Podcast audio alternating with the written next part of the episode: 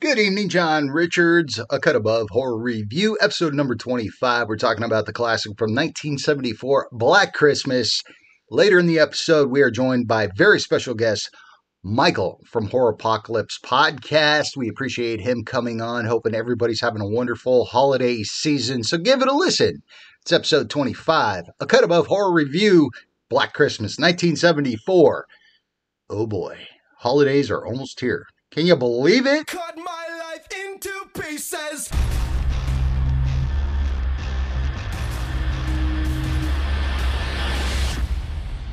Good evening and welcome to A Cut Above Horror Review, a podcast where we review all things horror. I'm your host, Jacqueline, and tonight we will be discussing the film Black Christmas from 1974.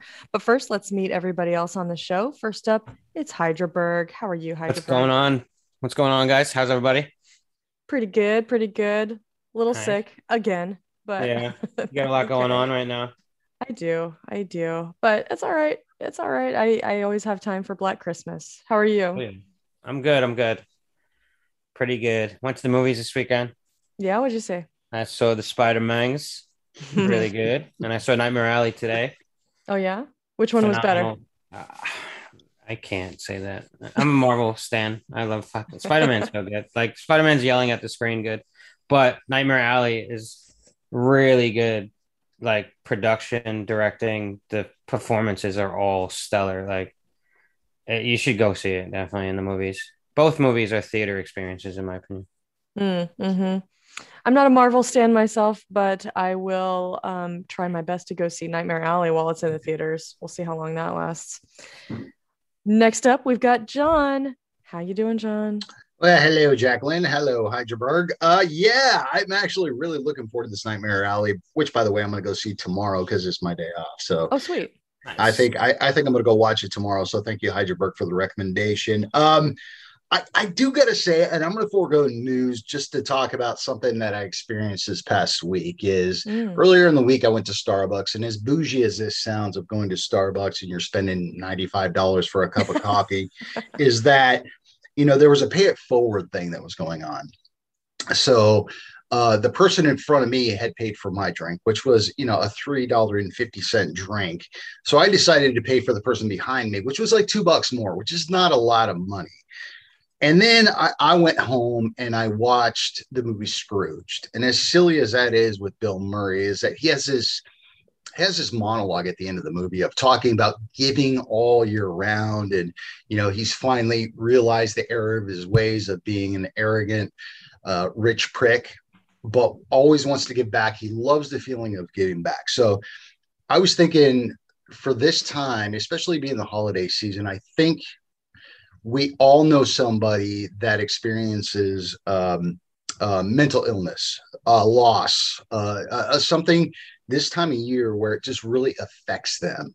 So I, I think as human beings, as, as caring individuals for one another, is that give yourself to a person whether it's five minutes on the phone, whether it's 10 minutes on the phone, or, or even going out for that cup of coffee and buying that for them and being able just to be there because they'll wake up the next morning feeling that much better.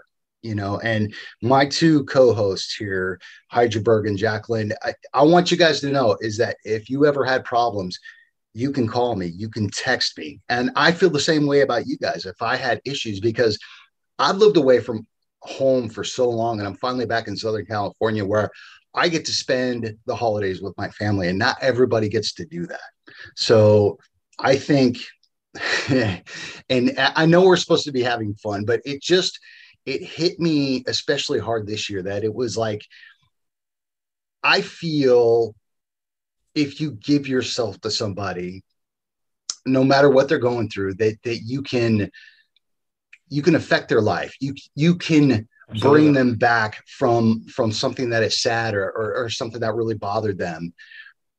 And, and and do it. You know it's not about just giving money to a charity. It's about giving your time to an mm. individual that you care about that, that that's somebody that you have an interaction with whether it is a coworker or somebody that you care deeply about or a family member whatever it is is that give that time to somebody. And not only are they going to feel better but you're going to feel better about it because maybe, maybe, just maybe that's the thing that they needed to not to move on to that next day. Yeah. Thank you. That was a really beautiful sentiment, John. And I, I agree with you. And the holidays are a good time to think about that. I mean, of course, it's nice to do things like that all year round and think about others. But you're right. The holidays are are are an especially difficult time for a lot of people. And Yeah. um, we have some friends in the straight chilling community who have lost loved ones this year, and this is maybe going to be their first holiday season without them. And Without doubt. I think I think it's important to always let the people that you care about know how much you care about them. Like don't let it be a secret. Don't let them wonder how you Yeah. feel. Like take every opportunity to reach out and let them know how you feel and that you care about them and that you think about them. Like if you have a past passing I'm bad at this. Like I'm not a great communicator. Like, you know, we all get wrapped up in our daily lives and stuff and you know, I'll have a passing thought about somebody that I haven't spoken to in a while and I'll think, "Oh, I wonder how they're doing." when really I should have that thought and then immediately follow Yeah. up on it by sending a text or you know something to to reach out and let them know that they passed my they crossed my mind that day. Just something that simple. I mean, and, and that's all I'm Yeah. saying. And again, it's like I'm not an emotional guy, but it, it really, it really affected me. You know, our very own Hydraberg. I I know you've been through a lot of shit in your life, man, but know you, man. that you have two of us here. That that regardless Okay. how, of how tough things get, because again, I cannot sympathize with what you've gone through, but I can empathize because I was away from my family for so long that that that I didn't get to experience being around that for Yeah. 20 plus years. So it's again, during the holidays. it is, and and I empathize with that. Again, I, I can't I can't say what you've gone through. It, it it it could be worse than what I went through, but it's just I was so used to that and took it for granted probably when I was younger. But I don't I don't anymore. And again, it just really brought it to light for me. And I'm not trying to bring this podcast down. I just No, it's it's you know it, affected me watching that movie or, or it just started with going to starbucks and then watching that movie that it was just it really brings to light. And it's not just during the holidays. It's it's all year round. Like like you said jacqueline if if you have a thought about somebody you know reach out to them and say hey how are you because you know maybe that's a, maybe that's a sixth sense maybe that's an intuition of maybe they're not doing so well and you just have that thought about them so you reach out to no hey i'm great Uh, everything's fantastic and that's all it takes yeah, Yeah. like your ears are ringing almost. You know, you like exactly right something's Yeah. telling you to like, you know what? Let me see how so and so's doing. so I, i just appreciate rec- that sentiment, definitely. absolutely and I, I would just recommend that anybody that listens to this podcast do the same thing you know you think about somebody reach out to them it, whether it is a text message or a, a two minute phone call hey how's everything going great Yeah, awesome well or a hey i gotta go card in the mail or something. maybe. I, I gotta go to the bathroom but hey all right cool just making sure so Well, No, on this you for- podcast. uh, Sorry, what were you saying? I was gonna say thanks for thanks for saying that, John. Um, and I feel the same way about you guys. I'm always Yeah. here for you if you need a friend. So uh, I know you have other friends in your life, but you have one in me too. So I'm I'm glad that you expressed that, and I think it's a nice thing to think about always, but especially absolutely at this time. You got a friend in me. No, I mean I this don't have any podcast news, just but- in general has uh, made me like the couple tough times recently feel Good. better. Like I look forward to my weekends and discussing these movies with you guys. Me too. This podcast means a lot to me, and you guys mean a lot to me. So I Yeah. just want I want you to know that too. Thanks. I got you guys. So sorry, I I don't have any news, but I just I felt that we're in the holiday season. I think you just think about that a lot more. So you know, I kind of Yeah. went on this. It's a love think someone's fest. cutting onions in my house. I don't know. I'm not sure. Yeah, I, I I was feeling the same way. It was a little onion man here, and I was starting to get a little choked up, like it's thinking just- about it. So It's just raining on my face. I love that Scrooge was was the catalyst, sort of like that in Starbucks. yeah, and- Scrooge and is it that was- movie though. I feel like it it has those moments. It does, and you know, it was that end thing, and not to ruin anything about the movie, but you know, Bill Murray comes around and realizes that the error of his ways Mhm. And does something great, and and you know, puts it out to millions and millions of people, and we don't have that many listeners yet. I mean, we, we're close, but What are you talking about? We have like 50,000 listeners every week. Absolutely. oh, you liars! All right. it's okay. Someday. Yeah. Well, Hydraberg, this week we're discussing Black Christmas from 1974. It's your pick. It You is. want to tell us why you chose this film? Uh, I chose this film. Be- I've seen it once before, and it it was it was good. Like, yeah, I've seen it once, and this is the second time I've seen it hmm actually. Um, and I'm you might make fun of me. I only just saw it recently, like last year too. So like, I saw it with the Joe Bob watch, and it was fun. But at the same time, when we do the Joe Bob things, you know, it's straight chilling. You don't pay attention 100 percent to the movie. So watching it now, it really like it just hit even harder. Like I felt like I got to really experience like how good of a film it is, in my opinion. Um, and it's also the uh, 47th anniversary today of the film's release. So Oh, that's why you picked today. I huh? totally, I totally picked Oh. it for today because Oh. That's why we didn't record on our usual Yeah, Sunday plan ahead. time slot. Oh. Yeah, that's how far Duh. ahead. I- I totally on purpose why we did Uh-huh. that. Absolutely. Definitely not due to me having a messy life. Life Not that a husband had a surgery and you had to take Yeah, your husband's got like one arm right now. yeah, yeah, it has nothing to do with it. No, not at all. Not at all. Uh, and the kids being out of school and all that. So anyway, By the way, I hope you feel better, buddy. oh yeah, I'm sure he'll appreciate that. Joey. I'll play this for him so he can hear. Yeah, I know he listens out. to the show every week, right? Oh, it's his favorite podcast. We love you, Joey. He hates horror films, but he loves our podcast about horror films. He's a so- supportive husband now, and he helps with Yes. the kids while you do the show. So we appreciate that. Well, luckily they they've all gotten their act together and they go to bed at reasonable times now. So um they're you know they're in bed. Uh guys, fellas, let's decide ma'am. whether this movie fucks or sucks. Hydraberg, Oh, you're up first since it's your pick. So what's your decision? I think this film unequivocally fucks. I think everything about it screams good fuck, and from the beginning to the end, that it's it's definitely a solid solid fuck. John is like literally fucking on screen right now. Oh yeah, he's pumping the air. I was pantomiming fucking. That's what I was doing. well, whatever. Johnny, what about you? Fucks or sucks? Classic fuck. I mean, top tier fuck. No, no, Yeah. nothing more to add to it. Sorry. Jacqueline, All what about you? What, what are you feeling about Black Christmas 1974? Oh, it fucking fucks. yeah this is this is like a fantastic a plus fuck so yeah The podcast, the number one podcast that says fuck the most times in the first five minutes. A cut above. It's That's such a good that- fuck that i want to marry this movie and make an honest woman out of it it's such a good oh my God. Very well done. That is a Nicely good done, soundbite right there. Oh, that was the best line We of need- the whole podcast. We, right yeah, we need to soundbite that and reuse it. Definitely do. Make an honest woman of it. I- I'm just throwing the spoiler out there. Uh, we're going to talk about Black Christmas 1974 in its entirety. If you're not seen this movie, make sure you pause the podcast and go watch it. Before we get to that, I believe we have a special guest coming on as we speak. Hold on a second here. Let's see if we've got our friend, our, our secret special guest that Is we've all known about, by this the way. time? Yeah, let's see. Let's see. it's not an ambush this time like with I hope not. Oh, connecting to audio. Hmm? There he is. Oh, yeah. Look at this. Touchdown. Uh, Can you hear let's- us? let- Wait, let's unmute- let unmute. Hydraberg introduce our special guest. Oh, thank God. Welcome, Michael. Michael from Horropocalypse Podcast. Better late than never.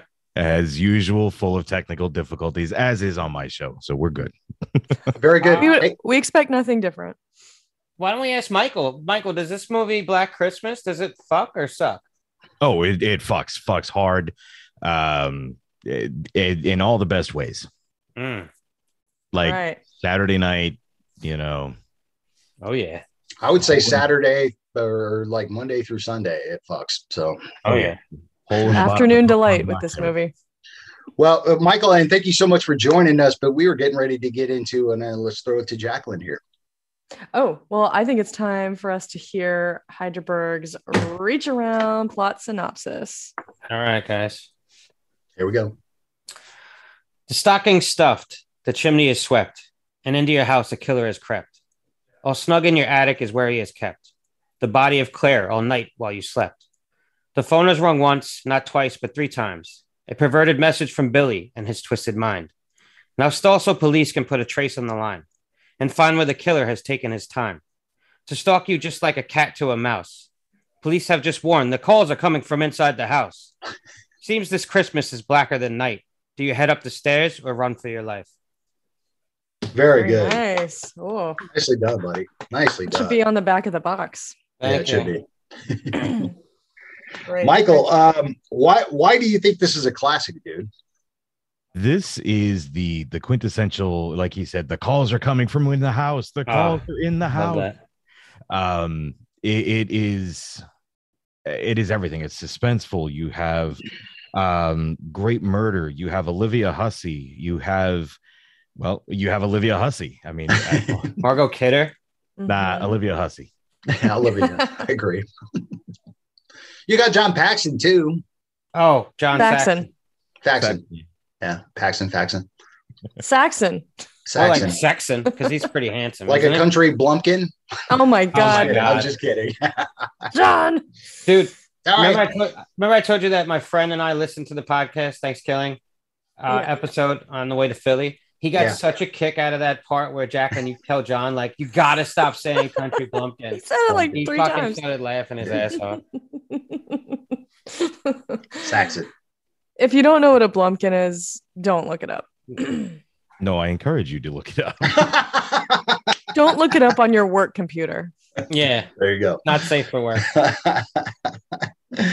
oh, that's funny. Oh my god, yeah. And it's like, like I, we we were on like kind of conversation as far as watching the Joe Bob part of this, and it's it didn't necessarily bring my score down, but there was a there was a, and we'll get to the end of the movie later, but it brought up a really really good point of you know how the movie wraps up. I, I thought the movie wrapped up beautifully, except one little detail that it it's like yeah that actually makes a lot of sense which which kind of for me it's not absolutely perfect and you know kind of giving away my score a little bit it's not the most perfect horror movie ever but you know throughout the movie and it's still it's still frightening throughout the movie it still's got those scares and kind of that slow burn of what you expect from a great horror movie and it is a slasher, you know. And Joe Bob, uh, as far as what he mentioned, is like this is not the first slasher. This is not the first movie to use POV, point of view cameras. Yeah. But w- with the technology that they had, and the fact that the the their DP actually built, I guess, a, a, a rig of where he can keep it on his body as he's showing the POV of being the point of view of the killer was awesome yeah. Yeah. because it looked really good. I feel like that really sets the tone. Like I like the opening too of this movie, and that's Yes. like you get that POV shot of him getting in the house, and it just sets the tone. The sense of dread of having the killer inside your house like the entire time is just so fucking creepy. Yeah. It is, and it's it it creates some good dramatic irony because we don't know the identity of the killer, and it almost doesn't even matter. But we, as the audience, know a lot more than the characters in the movie do. Like we know that the killer is in the house the whole time, Mhm. and we know that he's lurking in the attic with Claire's body. We know all this stuff that they don't know, and we see them just kind of obliviously going about their Oh yeah, their their routines, and we know that But- we know the danger that they're in while they don't. Jacqueline, who's Claire? Explain. Claire is one. So the setup of this movie, uh, if, you're not familiar with it, is um, you have a sorority house full of young women. Uh, most of them have gone home for the holidays, but there are a handful of them who have not yet left. Um, and the, I think there are four left, along with the house mother, and they start receiving very bizarre, unsettling phone calls. yeah. Claire is one of the girls who's left, and she seems to be kind of like uh, I don't know if you want to say the most sensitive one or She's like maybe the most innocent. sensible. Yeah, maybe a little a little them. innocent. Um, but she she seems cautious. Like Mhm. when one of the other girls kind of uh, snaps back at the obscene caller, yeah, she's the one who says, "Oh, maybe you shouldn't provoke somebody Yeah. like that." And am I right? Is she the one who says that? she is. She does. She Yeah. I says believe. maybe you shouldn't provoke somebody like that, and then Barb snaps at her, and she she's like, "Well, I'm just gonna go to bed." You can tell there's like a little tension between her and Barb. Like it seems like it, it's ongoing. Yeah, it, yeah, it 'Cause Barb's seems kind of like boozer a little bit, you know, and she left the party and You like have the wild girl compared with maybe the innocent sort of girl. Um, but Claire, so Claire is the first girl to get murdered. And I mean, it happens almost at the beginning of the film. I'd say within the first 15 minutes, right? yeah, And then she spends the entire film I love that. propped up in the attic window with within view of the window if you could actually see Yeah. that. You know? I mean, like and that's one of those things that we know as the as the viewer that the characters don't know she's sitting in the window perfectly within view to anybody outside the house the whole time and I think ever there's- sees her I think that's one of the two iconic scenes that you get from this movie. Is like I, Oh, I think it was one of the box cover arts it is. of It's one of the somebody with a plat a woman with a plastic In bag chair. around her face in a rocking chair. So that's one of Mhm. the two. So And one of one of my favorite scenes too is just so creepy. Is like later on when her father comes looking for her and he comes to the house.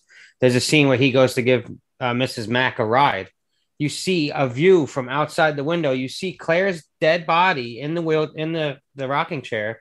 Billy's like rocking it, and then outside you can see Dad walking. Like you were just there. Your daughter's right there, and you just can't see her. It's right there Like right under your nose. It's that that constant feeling of dread. It's like just look up. If you just look I know. up, you'll see her. Uh, yeah. yeah, it makes you want to yell at the characters yeah. when the, the caller first calls, like, what does he call? He's like, uh, my name's uh, Frank Rizzo, uh, R I Z Z O. No, I'm just kidding. I said Jerky Boy. but um, For all nah, you kids like out there- messages is so weird, and they're like perverted, like like a like sort of like you would expect a prank call to be to sorority house, but then like he just he goes from quickly perverted to like quick like psychopath, and he's just like, I'm gonna kill you, like straight, and it's just so crazy, like the juxtaposition of like the the difference of you know just perversion and then his just psychotic like his violent like you know tendencies. It's like I thought uh, it was a Bob Clark, the director of this movie, did a really brilliant job of that Yeah. progression of the phone calls. Uh, Mhm. You know, it wasn't just Billy's voice; it became multiple voices, and obviously post production, yeah. they they had to add, you know, a woman's voice and and just multiple voices in these. But the way he laid it out throughout the movie, to me, just added more of that that that fearfulness of a slasher movie. You're like, Jesus Christ! It, it's still unsettling watching it like It is. multiple. I, I've seen this movie probably seven or eight times in my life, and it just each and every time you hear those phone calls, you're just like, I'm expecting it, but it's still jarring to me. michael how do you feel about the phone calls Um, well, I guess turned on would be the wrong response. What? uh, you know, like he was saying, I, I've seen this movie multiple, multiple times, and it, three times this week in prep for the show as usual. wow But um, professional the every time you hear those phone calls, you get something new. yeah you're right else in the background or you pick out a different voice that you didn't hear the last time it's they're fantastic i, I love Mhm. them and i love the fact that it it really starts uh, putting a fear into the people in the home before they even know that the, the killer is there or anything along those lines. Or that So- there is a killer. Yeah, right? Because Like- it feels like they've been getting the calls before he was ever in the house too. Yeah. Like, Yes. he's been Oh, calling yeah. them before this yeah it seems like it's been an ongoing so they've been targeted almost you know Well, they they brought it up at the beginning. I think Margot Kidder character, Margot Kidder's character actually brought that up as like, oh, the heavy breathers on again. you know, Yeah. and that's Mhm. apparently what he was doing before. So The yeah, you're absolutely right. they call Yeah. him the boner Yeah. The moment. so- Owner. so when you're just receiving phone calls and you don't know that there's a killer it's upsetting but you don't necessarily feel like you're in danger this is 1974 this is this is before caller id before cell phones like you have no idea who's really on their line. Right. So like at first they almost seem to be like a little amused or at least a couple of the characters do. But over the course of the evening it just gets more and more serious and uh, and then and then coinciding with the discovery that uh, like a 13 year old girl i think has been found murdered in the Mhm. park. That's when missing. I think those two things sort of converge, and that's when I think the characters become aware that there's something more going on here and that they're actually in danger, which we already know, yeah but they don't. I feel like maybe the multiple voices are like parts of his personality or his psyche or like past trauma, maybe. Like the mother voice is maybe his actual mother. Maybe he had an abusive mother. And little Billy is like, you know, you hear the little kid version of Billy and then you hear like adult killer Billy. It's I mean, it's a total mishmash of, Yeah. and it's it's tough to get a grip on like who each you know each of these identities is supposed to be and i'll tell you what like like um like you michael i have also seen this movie a bunch of times um but this was the first time i've watched it with subtitles on Hmm. and I caught a lot more of the dialogue in the phone calls that I had sort of that's a little bit garbled and hard to hear. Yeah. And so I was able to make out more of it this time with the with the subtitles I have on. to check that out. Yeah, I, I would recommend doing that. Um, there are things that I just didn't catch before. Um, but I read that when I was researching trivia, I read that Bob Clark, um, even though we there's no backstory written into the script on the killer, in his own mind, he had a backstory developed for him, and it was supposed to be that he had an abusive childhood, that his parents were abusive, and so he killed them.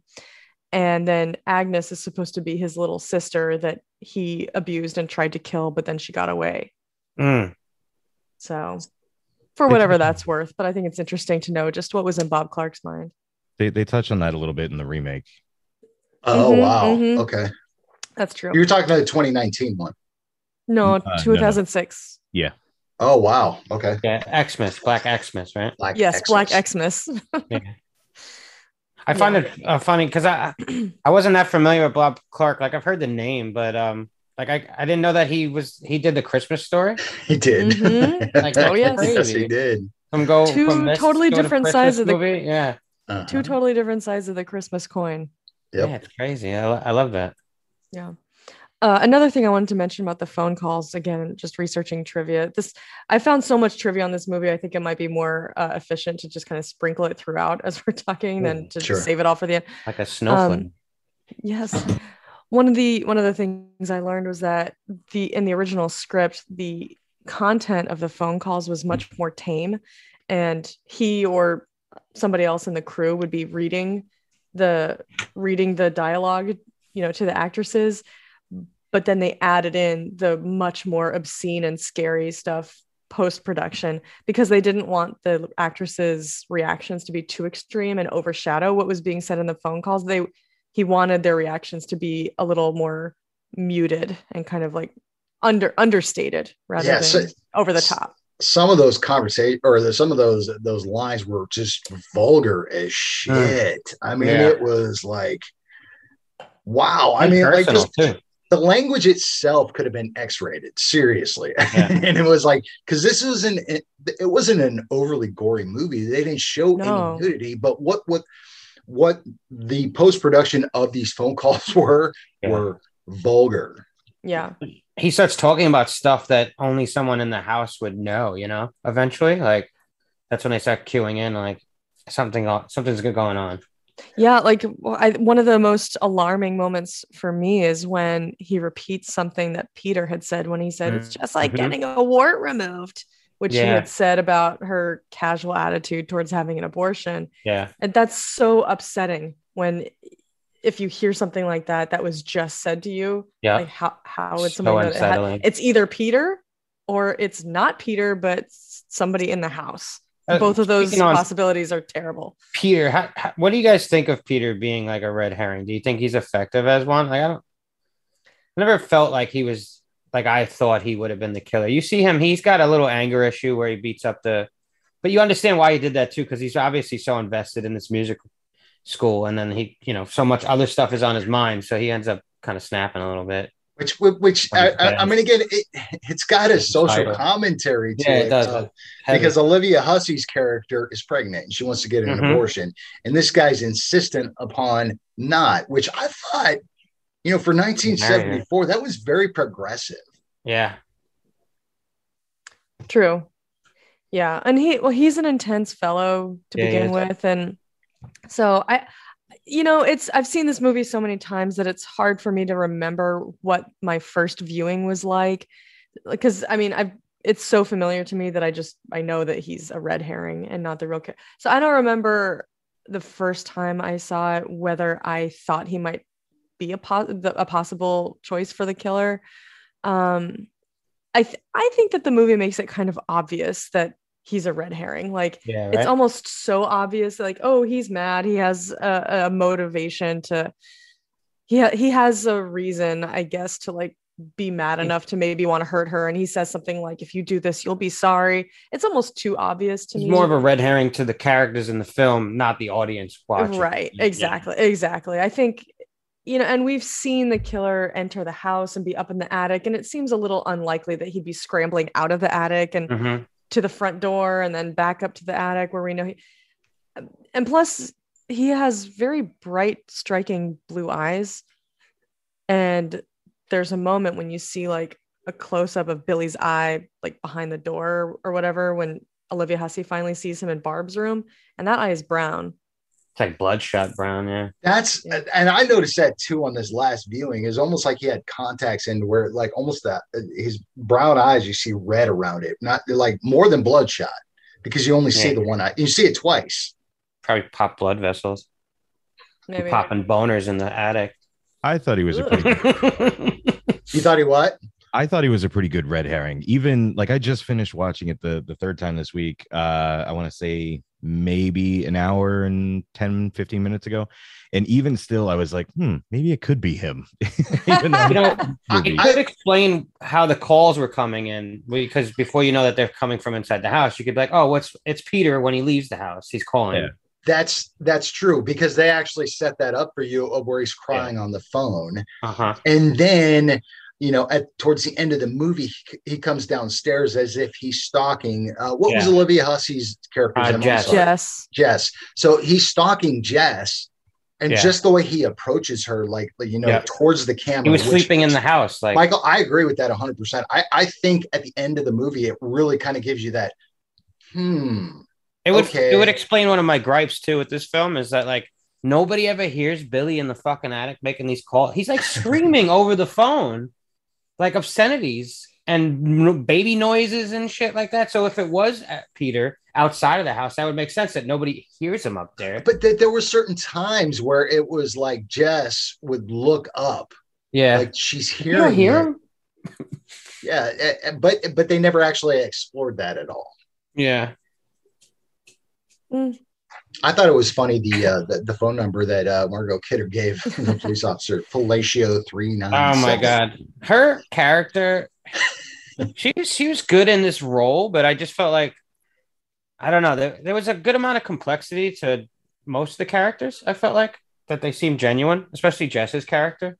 Yeah. And then like Margot Ki- Kidder's character, I just wish you got a little bit more of her because she's basically there to tell dick jokes for the most part. Like I disagree. I totally Well, disagree. I, she's I thought rougher on the Margot edges. I like. I thought Margot Kidder was a wonderful character, so damaged, and uh, you know, God rest her soul of of what she went through like late in life. But it Yeah. was no, I mean she's great in the role. No, I just thought the character itself was just like you know this this lush of. I didn't think any of the characters were wasted. I thought every every character really had a nice role in this movie. You know, just obviously being our our our, our protagonist of the movie. Mhm. You know, Andrea Martin playing. You know, kind of the the nerdy girl that was just trying to help out wherever they can. I thought John Saxon, sorry, Yeah. Jacqueline, um, did a really good job as a lieutenant. R.I.P. You know, e- e- even the comic relief uh, detective that was at the front desk. Officer was- Nash, Off- he's yeah, so officer- dumb, phenomenal. So dumb. so Hydraberg, I, I want to kind of go back to your comment on Barb, played by Margot Kidder. Yeah. Um, I actually I think that she does have some like fullness to her as a character because she appears to just be like this brash talking, Yeah. you know, dirty kind of uh, you know, lusty broad. But I I think we there's there's just a brief scene that I think tells us so much about her when you see her at the beginning speaking to her mom on the phone and her mom is basically like uninviting her from their Christmas plans and it sounds as though she's going off on some like luxurious ski trip.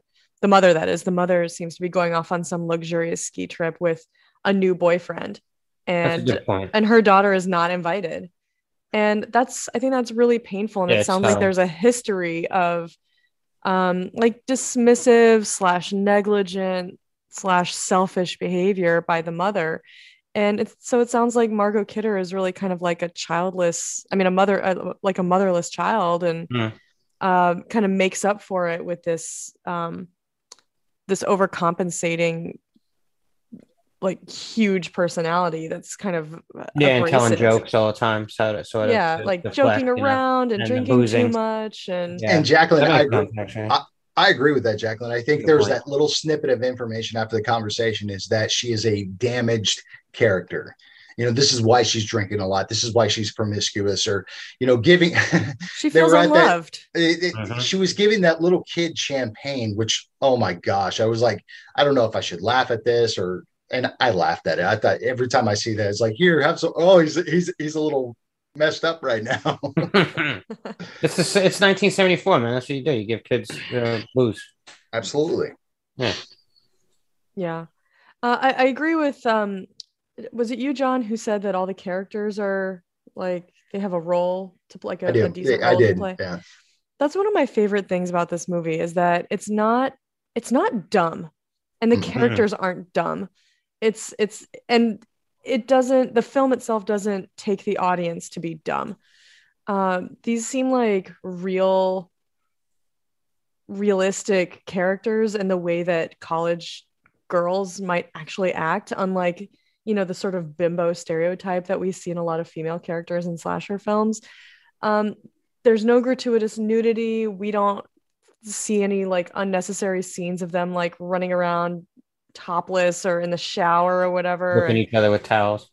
right like it's it's not a male fantasy of what Yeah. a, a sorority house is like. Um and these are like intelligent characters who are trying to do the right thing and they're not making stupid choices. You know one of their one of their own goes missing and they try to do something about it. They they take action to go to the police station and they're pissed off when they're basically dismissed. Hmm and they try to find an alternate way to, to make something happen to, to solve the mystery. And similarly you know they try to do something about the phone calls. They're, they're not just stupid victims waiting to get picked off and their characters are not cardboard tropes just to fill Nah, certain not at all. um, certain roles that are expected to be in a horror film. And i appreciate that on the part of the writer and and bob clark the director. Um and i think there's like a lot of um it's like i think it's a film that's supportive of women and i appreciate that It's got a Um, strong cast, yeah. it has a strong cast. Um, Jess, as a character, is a strong character. She's not afraid to speak up to her boyfriend. Um, this may or may not be a slightly unhealthy relationship, given some of his anger and threatening and controlling behavior. Uh, that makes me uncomfortable, but she's not afraid to stand up to him Yeah. and say what she wants to do about the difficult situation that they find themselves in with her pregnancy. but that was the one thing about her boyfriend's character what was his name michael or whatever his name was Peter. Peter. peter so so peter just Peter, tried Peter Blumpkin eater.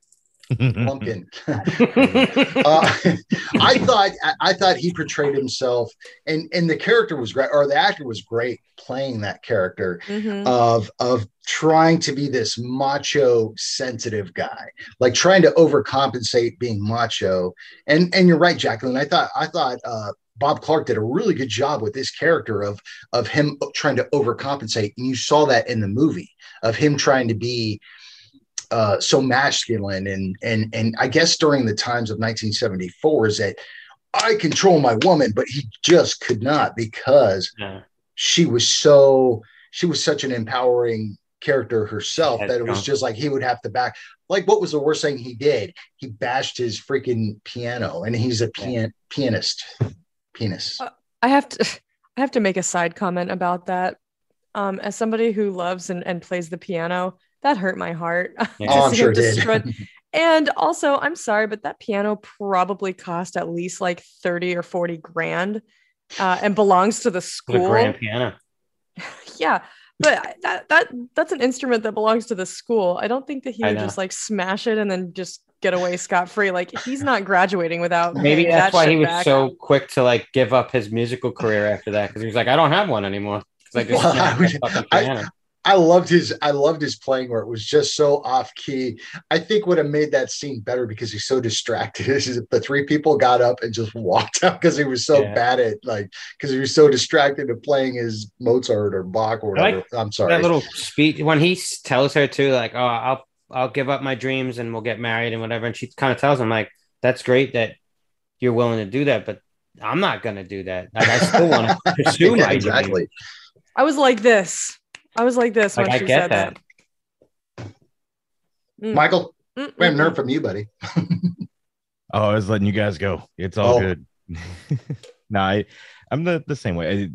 I was when I watched this movie now after seeing the other two remakes of it, uh, you could see the the growth of um, uh, uh, female empowerment. You know, this one you you it touched on it a little more. The second one, uh, the, the first remake, they they fight back a lot more, and then the third one, it, it's pretty much you know. Uh, women kicking ass all over the place. So I think this kind of really helped kick off that female empowerment in horror movies too. So Yeah. Uh, Yeah, even even in something that like in Halloween from four years is it four years later, um, the the female characters in that movie I think are not as well drawn and not as Mhm. realistic. Um, they're sort of relegated to more simplistic roles. Like Linda is obviously the slutty one, and Jamie Lee Curtis is kind of like the goody two shoes, and then Annie is sort of like smart, wisecracking gal, you Mhm. know. Um, and i don't think we we really have as much of a sense of their personhood as the women in this in this film. Mm. So- one of the strongest women in this film, I thought, was Mrs. Mack, Mhm. and the way Talk she about that. hides all her booze in, in hollow books and toilet tanks. and you will never ever shoeboxes. convince me. You will never convince me that uh, Mrs. Garrett was not fashioned after. Oh my god! I agree. I thought about this last time awesome. I watched it. I was Never like, thought that about is Mrs. Garrett right there. You know, Who's Mrs. Garrett? Uh, Facts of Life. Farrell. Never seen Facts of Life? House Mother. I remember. Uh, no, I, I don't remember it well enough. I remember the theme song, and that's about it. There's even a scene with missus Mhm. Mack when she gets ready to leave the house with uh, Claire's dad. She like brushes her teeth and then like rinses her mouth out with booze. Right? Why would you rinse your mouth? That's out? what you do. I mean, Fun fact: Andrea Martin, who plays Phyllis in this film, played the house mother in the 2006 version. oh, that's cool. Yeah. Little reach around. I don't remember if her name was Mrs. Mack in that movie, but she's the house mother.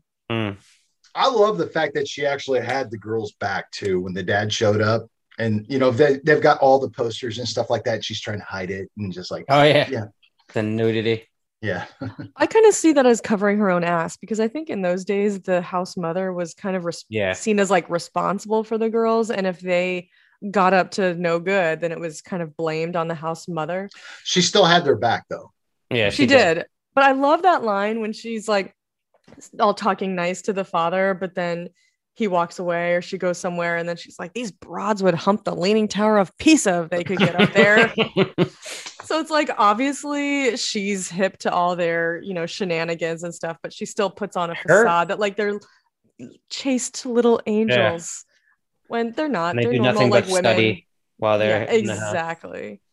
Her Yeah. death too is fucking awesome. Yeah. Ripped It's into the intense. attic. Yeah, man. And you get the point of view, Billy, yeah, like letting it go.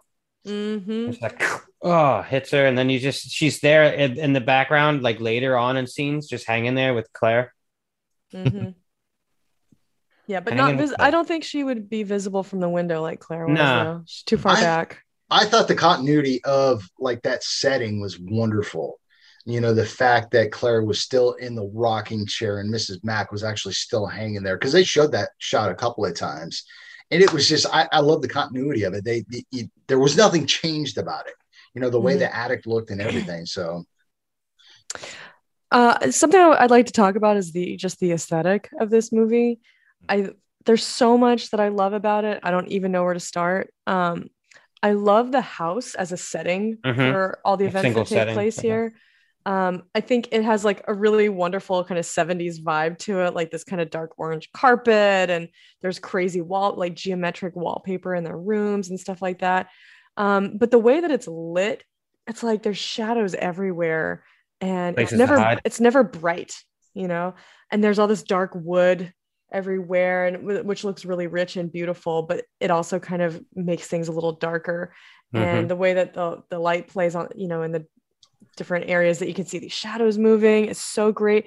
And I think that the Christmas vibe is so strong here. I love it. You get these exterior shots of the sorority house, and there's there's snow outside on the ground, and there's lights in the trees, and it feels very like picturesque and perfect, and it gives you that warm feeling. But then let me, there's let me add on to that, Jacqueline, is that we had talked about uh, Silent Night from 2012 last week. Did you feel cold? Like when they were outside Yes. looking for the girl, I and you saw their Yeah. breath, and they're outside. Obviously, they're in Canada during wintertime, but it was like like like you compare that movie to Silent Night from 2012, where it's just you felt cold. You felt like the winter season. You felt the warmth when you were inside, you know, the nice warm lights. But you would go Mhm. outside and you were like, oof, you know, even though I don't live in the Midwest anymore, I was like, like my body literally went, ooh, it's cold outside. And I, I, I kind of warm my hands. Oh, wait, it's warm out here. I'm good. I thought about you while I was watching it, specifically during that scene you mentioned where they were searching for the little girl in the park. And I was like, I bet this is going to make John happy because I think they got the aesthetic right this time for winter. And it feels like winter, and you can see people's breath. and There's snow on the ground, and nary a palm tree in sight. exactly. Jacqueline, like you were saying, going back, like definitely it's like the contrast of like the outside of the house, the snow, the sense of Christmas and like winter, the Christmas lights. It's so like nice and serene, but then you just don't know what's actually going on inside the house. It's so terrifying. And like right. It Yeah. looks so nice from the outside, but inside there's such horrors going on. It's like crazy. Yeah. Well, and like the inside of the house, it looks like warm and inviting, but at the Mhm. same time, they do. A, there's so many great little moments that make it feel so creepy. Like just the way the staircase looks just feels ominous, and the dark attic, and there's like weird shit up there. It's like what the, what the fuck are people putting in this attic? And um, it's very dark in there, and you can barely see anything. And then later, when Jess is trying to hide from the killer after she finds out that he's in the house and he grabs her hair and she thinks it might be Peter who kicks the window in. She it's like very dark and there's lots of corners and shadowy areas where she's kind of retreating. I mean, she looks like a scared animal uh hiding from a predator like ready to defend herself if she has to. She looks She she, reminded me of like a, a beautiful deer like Mhm. hiding from a I don't know, fucking tiger or something. I don't know what hunts deer. but- you, you but you also have to give a lot of credit to the cinematographer of the way that was shot. Yes. The Oh, I shadows. definitely do. The lighting, everything like that was very meticulous and very you know it it seemed very um you know planned of the way this was it didn't seem accidental of the way they shot her eyes like you said Jacqueline of like absolutely. de- deers in a headlight Mhm. um you know but there was this just this really creepy uneasy feeling throughout the movie especially the last two thirds of the or the last third of the movie where it just felt like oh my gosh a, a cat and mouse game and it Mhm. oh my and, and that's what makes it brilliant That's exactly what it feels like. Yes. You're right. This had a Um, lot. This had a lot of uh, Giallo style impact. Oh Uh, yeah, yeah. the the style, the the filming, the you really see it in the scene with the hand kind of knocking over the the crystal figurines and everything. Um, yeah, it was very uh, Yeah, Barb's kill. Yeah. Mhm, Exactly. Definitely. Um, and I wanted to point out one other great moment too. Right when when um, Jess is on the phone with the uh, Sergeant Nash, who tells her, "Jess, get out of there! The killer's in the house." There's a moment where the music kind of is shrill for a second as she realizes like Mhm. he's there, and there are just these. There, it's like this series of still shots of different points in the house, these empty spaces Where he could be. and you could kind of feel yeah you could feel her considering like is he over here? Is he over Yeah. here? You see the empty upstairs? You see this empty doorway? You see this empty Uh-huh. spot? Yeah, he could so be any he could be anywhere. And it, but it's all empty space. There's nothing to see there. But That makes it her acting her, her like the fear that she's experiencing is palpable. The music is is tense. And the, just this series of shots is so creepy. And um it, it gives you that love that feeling of like sorry go ahead. I said I actually love that scene. It's great Just the the whole like the calls are coming from inside the house like is so iconic. I, Mhm. I did I, did anything do? Is this the first movie that ever actually did that? I remember So- like what were you saying? I have oh I have an answer to that actually it's Okay. in my trivia. Um so I was when I was watching this I was like I can't remember if this was first or the movie When a Stranger, Stranger Calls, Calls. with, with Mhm. Carol Kane. And I looked it up and When a Stranger Calls is much later. It's 1979. Okay. But apparently there was some movie in 1973 that also used it, but that trope is based on like an urban legend. Yeah, like, a like, that's what I babysitter remember. a- so that's the origin Stories of that, that. I heard as a kid. Yeah, check yeah, on yeah. the children Mhm. Exactly. So that's where that whole concept came from. So- but this was effective. one of the first movies to use it. I'll, I'll have to check my trivia later, but I, I believe there was a movie in 1973 that used that Okay. as well. Um, but no, you're you're right that it's it's it's one of the first ones. And then she has to make the decision like, do I just walk out the door that's right there? Or do I go upstairs? I don't know really why you would go upstairs, but I guess because she was, you know, I- some of her sisters are, you know, unaccounted for. So, yeah, Well, she's not she's exactly trying to be sure a loyal which- friend. yeah. yeah, it- she's not exactly sure what's going on, so she wants Yeah. to, but she's always hesitant. She's always looking Mhm. up there. But to me, you know, I thought it was interesting because a lot of people misinterpret this as being the first slasher movie or the first movie that used POV. I took the suggestion of Hydraberg of watching the Joe Bob version of this after I had watched it just by itself, and you know, he he put a lot of layaways of of those you know thoughts that okay this is the first slash movie ever. This is the first movie that used pov in fact he talked about a movie from um, from um, um, alfred hitchcock that that he had done back in the 40s of using pov but i thought the way that the uh, um, dir- director of photography came up with this rig of using a pov even before steadicam you know and, and the way he did it and the, the use of pov and it being a slasher, you know, it's just everything that intertwined was so beautifully done. Cinematography, the aesthetic, the the characters. I mean, to me, this just kind of had a perfect storm of everything that you love in a Mhm. horror movie.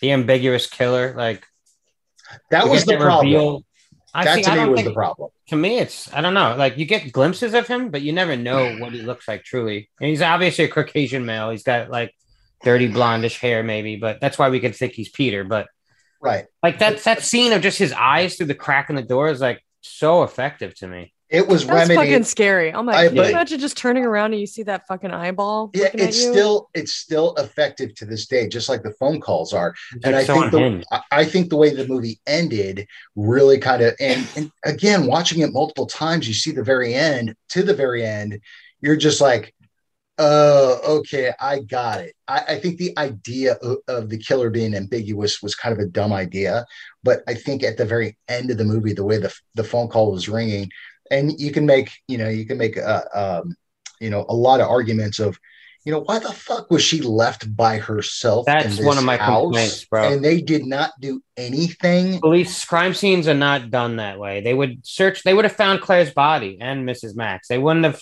just stopped searching because while the attic dead. is still open so, so and they wouldn't so have left Jess, who's pregnant, yeah, alone by in the house, not herself taken to the after all this shit Just have what an officer outside. But that lends to the movie's ending, which is very good. So that's like what that's kind of Yeah, wrapped it up I get it, wonderfully yeah. for me so the whole pan out of the attic and like Claire's still up there and Jess is going to sleep, and then we, you know, you know that fucking You hear Billy's still in the house. He's still in the fucking ring, house. You know he's gonna ring, probably kill Jess in her sleep.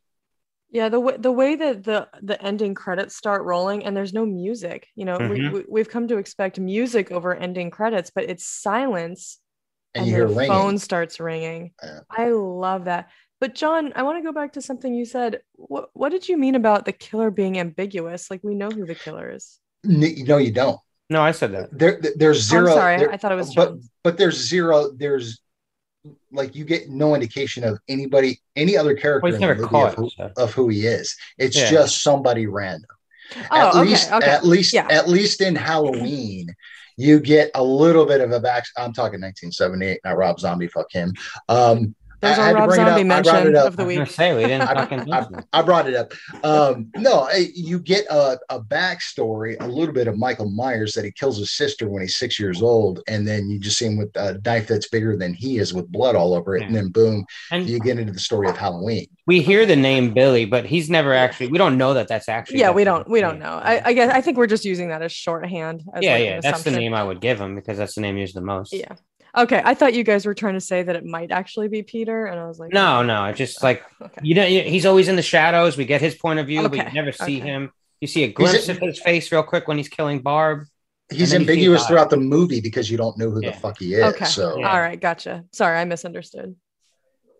But yeah, the police not searching properly and sort of just like leaving lickety split, like, oh well, we wrap things up now, you know. Must be the guy downstairs dead. That's definitely the killer. Like that seems a little a little just convenient to me. That is one of my gripes. Michael, do you have any gripes with this movie? Um, other than the non-nudity, uh, you know, I mean, you, you have a slasher movie from the '70s. I need my In a my- sorority house. in a sorority house. We could have had like my Revenge of the Nerds type fucking nudity in this, right? Well, that, that was- Kidder. Get Lord, Margot Kidder was hot back in the day. She So was, and so was Jess. Uh, Olivia Hussey was hotter. Yeah. yeah. Oh my. God, Olivia Hussey. I mean, she's got to Very be one of the most beautiful women ever. She was. She's so exotic looking too. I mean, she's She is British, half but- English, half Argentinian. Oh, is Wow, she that's a okay? Great mix. I Well, loved her she was 15 in Romeo and Juliet when you know she showed off her oh yeah. tatas, hmm which which which which led to you know actors having to be 18 before they can show nudity. Oh my God! Wait, she was 15 when she showed when she was nude. That's Maybe like six- maybe 16. And, um, Maybe Oh, that makes me- driver. Oh, that She was, makes like, me feel not fucking good. Yeah, me Yeah. too. I, I felt because when I saw that in the movie, I was like, oh no, wait, I feel bad. I guess I kind of just assumed that like all nudity in film was always like required to be 18 and up. Ugh. Mm-mm. not back in the day. Mm. It was Well, that's a yucky feeling. It is. I I, I agree with you, Jacqueline. I'm just kind of like, ugh, ugh. I think maybe in should- future prints of that they should remove that scene, knowing that knowing now like what our requirements are. You know what's weird about that? Let me let me share a, a Physical side story. media. Yeah, I I I went to uh, in high school. I took a drama class. I, I it was one of my required classes. I think it was maybe a junior. They showed that movie in its entirety. That was the last so time they I had saw that. it. So so the the drama teacher said, "Okay, class. Well, I'm going to pause it right here, but you are going to see some nudity in this next scene." Boom! Soon enough, it was Olivia Hussey, her breasts exposed, and this girl's 16 years old, and I'm a 16 year old kid in high school watching this, going, "Wow, I mhm. feel uncomfortable." I Really? feel uncomfortable. Oh yeah. It's it's very hard for me to imagine a 16 year old boy feeling uncomfortable seeing I a could 16 watch- year I old could watch- Can you guys hear me shaking my watch head? any 'Cause Friday don't the remember third. that I could tonight. watch any Friday the Thirteenth movie or anything like that and be like, "Oh yeah, I was 16 years old." But that just for some reason made me feel uncomfortable. Um, Hydraberg is skeptical. no, I could watch. I could watch those other slasher movies and see it and be like totally titillated by it and be like, oh, "Yay!" Nice.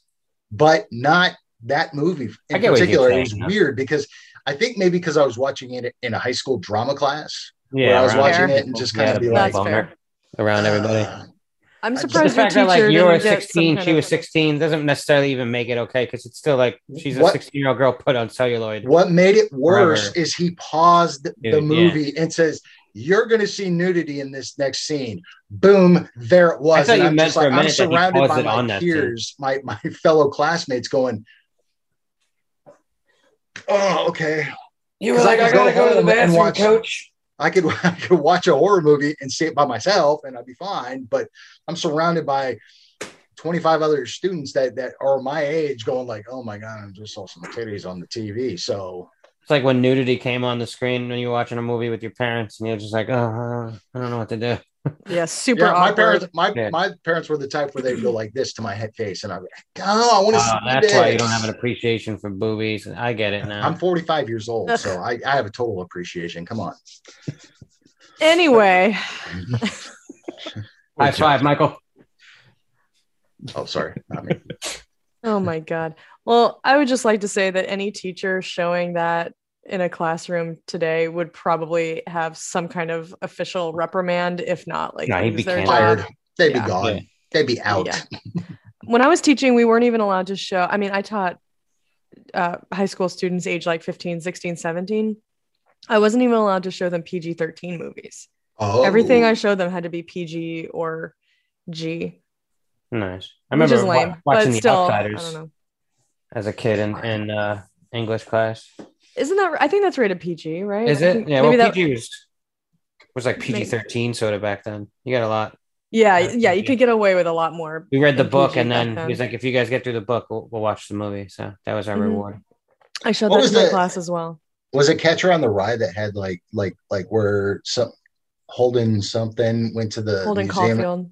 And he saw "fuck you" on like a statue or something like that, and we read that out loud in class, which was awesome because my buddy Mike, my buddy Mike would actually read it, and it's like he went up to the statue and it said "fuck you" on it, and he said it in class in front of everybody, but it's part But of it's Catcher on the literature. Rye. It's what's it's what's there. so You can say it. I wouldn't get was mad like- at my student for reading that if it, I mean Yeah. that's that's what it is. So But going back, anyway, I think Um, About the movie. having seen this movie We're talking about a second movie? time now, I do actually think that this ending might be one of one of the best endings in horror that I've seen in a while. Like, even though it's an older movie, like it's so just so effective.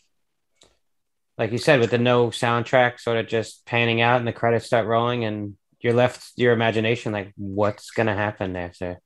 Mm-hmm, mm-hmm. Yeah, the ambiguity was fine to me. The way the way the Yeah, phone like- was ringing, you're just like, oh, okay. Oh shit! I, I, I think it just leaves you on a nice kind of ominous note. Very nice. It's like hmm beautiful. Well done, Bob Clark. Perfect ending. Um, I'd, li- I'd like to talk for a minute about comparisons between this movie and Halloween. I think a lot of times people, I think uh, you guys have already highlighted that sometimes people erroneously say that this is like the first slasher film. Um, people also, like people even less in the know, often will say things like Halloween is the first slasher, which we know is not the case. Um, but there has been sort of a, a debate about whether certain aspects of Halloween were sort of lifted from Black Christmas, such as the killer point of view um, kind of perspective that we get, and uh, you know some of the stuff on the phone and things like that. And I just wanted to know what y'all's opinions were on that. There is the reveal in the end, which uh, plenty of slashers have done since. I don't know if there were a lot before that, where uh, Jess gets to see like a lot of the kills, right? Like, oh my god, I open up this door and there's Barb's body and what's her name, and so like she gets that you get that reveal of like what the killer's been up to, and and this final girl finally sees all the you know the mayhem. Mm-hmm, mhm. I agree with that. a lot. I, I I think the POV was kind of elevated from from Black Christmas to Halloween.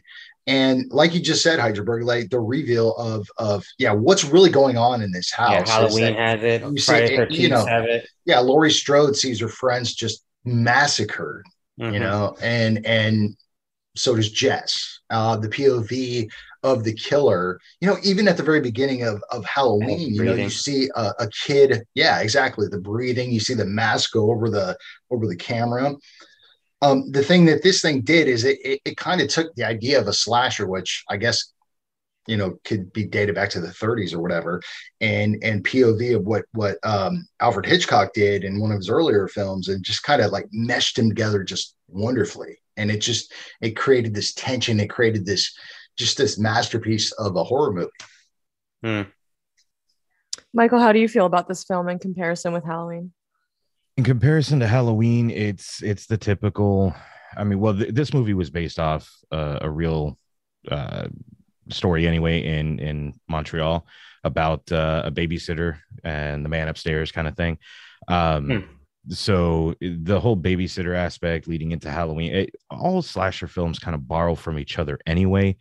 Um, even though this really isn't a slasher, you could argue both ways on that one. To be perfectly honest, in my opinion, but um, I I think yeah, Halloween borrowed some um certain aspects like like we talked about the the POV shot and and so on, but um uh, every everyone's going to be different in their own way. You just got to take them for their own uh what their their story, what their own little That's piece of the pie is. That's a Yeah. good point. Because even Friday Thirteenth, like behind the scenes, they've said that like we were literally just trying to make like Halloween again and our Exactly. own version to make money because it made money. So right. But they added their own little flair, their own little spice here and there, and it became its own entity. it's So something. To put more boobs in it.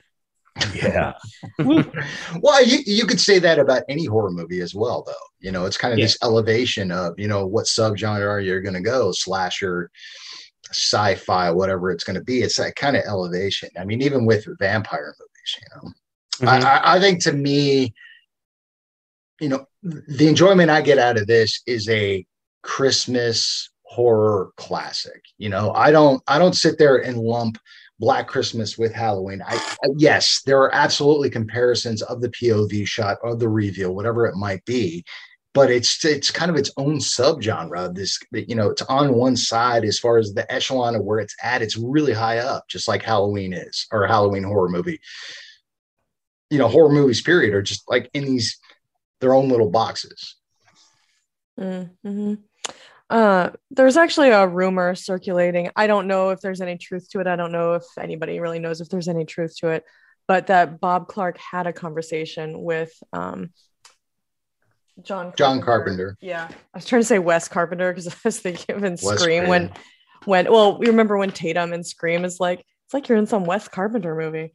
Um, but there, there's some rumor that the two of them had a conversation and that Bob Clark had told John Carpenter that if he ever made a sequel to Black Christmas, he would set it at Halloween time and have Billy have been institutionalized, but then that he escaped and went back to the sorority house on Halloween. And so some people are like, oh, John Carpenter totally stole his idea. Now, I don't know if that has been substantiated. I, again, it's one of those things that like probably nobody really knows whether that took place or not, but um, it's an interesting idea. And so I think it kind of fuels that fire of wanting to compare them. Um, and it's not just the POV and, you know, the phone stuff. It's like, you know, man stalking young women in a house and stuff Well, like they call that. it a trope. That's why they call it Yeah. a trope. I yeah, mean, every lots every of, movie lots of tropes. every movie has a trope, right? I don't I don't necessarily believe that. What I believe is that yeah, maybe they had a conversation of like I would do a holiday themed movie, whatever it's going to be, you know. But if you look at John Carpenter or you see interviews with him, he was like, I don't want to have Michael Myers in number two. I wanted to make it an anthology. I wanted to make About Halloween the holiday. something different, you know, which is Mhm. why I think he enjoyed Halloween three more, and I think highly of Halloween three season of the witch as well. So Michael, I'm- Same. Well, think Michael, about I'm curious. What were you Think saying? about that. Think about that spinoff of Black Christmas when Billy was in the institution, and then they had a camping trip, and he drowned, and then he became the slasher in the woods. Remember that one?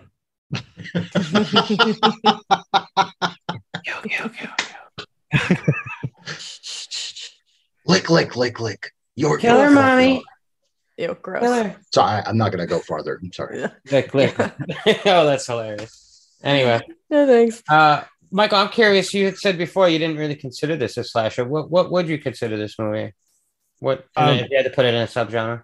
I, I- I would. I mean, you can argue that it is a slasher, but Yeah. I would. I would still kind of put this more in a um, a stock kind of film. You Okay, know? like a thriller, Yeah. How about a home invasion? home Yeah. invasion. Yeah, could Mhm. Definitely. Stock and slash, perhaps. Mm, that sounds like uh, like a fun Steak night. and shake. Yeah, you guys want to go to Stalk and Stash for dinner? Or? Yeah. Let's call John Carpenter. Hey, we Great got a new subs Oh. on Hold subgenre on. for you, buddy. Hold on, ring, ring, ring, ring. I got Rob Zombie on the line. Oh fuck you say? You know he wants a stalk and slash. I'm gonna lick your vagina. Oh my God. Okay, okay, Rob. Sorry. I like how I didn't even have to bring up Rob Zombie on this episode. Both of you Three guys times. did it Three for me. times. Yeah. So let it be known that it's not always me. Mhm. Uh, no, I, I think I think you don't even necessarily have to choose one thing or the other. I think it, it's a suspense movie. I think it's Yeah. a slasher. Uh, it has it has elements of several different things. It's a stalker home invasion movie. I think it's it's kind of a melange, if you will. I think yeah, I think it's better off because of that too. I don't I don't need my horror movies to just fit in one little box either. Yeah. Yeah. Some of the silliness, I mean, it, it goes by the wayside because it still is, even watching it now, is still very disturbing. You know, so you, you've got you've got an uneasy feeling watching this movie because I think you have the perspective from the killer and you kind of feel dirty about that. Like you're yeah, you you're watching these these girls these these, these um you know early 20 women and you're watching through his point of view and you're just like oh i feel kind of uneasy about this I also Yeah. think. Oh, what are you saying?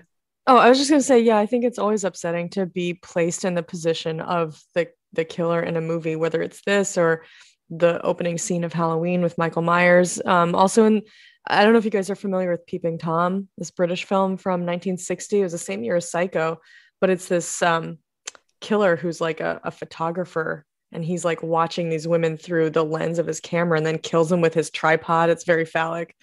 Um, His tripod. yeah uh, but you're very much in in his perspective as he's killing these women it's always i think that's always upsetting and it makes Yeah. you feel dirty like you said Absolutely. sorry what what else were you saying Hydraberg? i think we started at the same time Uh, I don't know. I kind of lost my train of thought. I forgot what I was gonna sorry That's all right. i think we hit it all though right folks yep Yeah. Oh Any- no, I was gonna say just um, I I kind of like the fact that like um, what's her name? Uh, Jess like kills her boyfriend. Like has to. Like she feels like she has to because she's so scared. Well, wait a minute. Does she? Yeah, doesn't she? She does because the police come downstairs and he's dead, like at her lap. Like He's in I a body thought bag. Billy killed Sure. him and like knocked her no, out. she kills him, thinking he's the killer. And then Yeah. they're like, "Oh, look, we found the killer. It must have been Peter." Right? So that's why they Hmm. leave her upstairs alone after they console her and make sure everything's okay without checking the rest of the fucking house.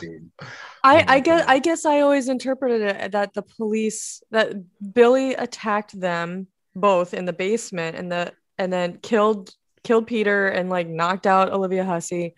And then the police found them and Je- assumed that she, She killed, killed him. Peter. Jess would have been dead. She picks up a weapon. I believe. Jess I don't remember what would've it was. Yeah, she picks something up when he's coming towards her. You know, trying to be like, "Oh, I'm here to help you." You know, you come through the window, and she just thinks it's the killer the whole time. Like, But So, why is she like that she killed him? like half con uh, she's like not Because she's conscious. so distraught. She's just like she killed him. She's ex- exhausted from everything, and she's like, she probably collapsed, and he's like dead at her fucking lap, like bloodied up. That's what I took it Well, as. She his just- his eyes were still open too, so Yeah. that's like the telltale sign of like somebody being killed, like By you know, not moving with their eyes open. So yeah, I never took it that Billy got him. I think Billy was Oh. still hiding it at that point. she like- would have been dead if Billy got him. Yeah. Michael, what did you think?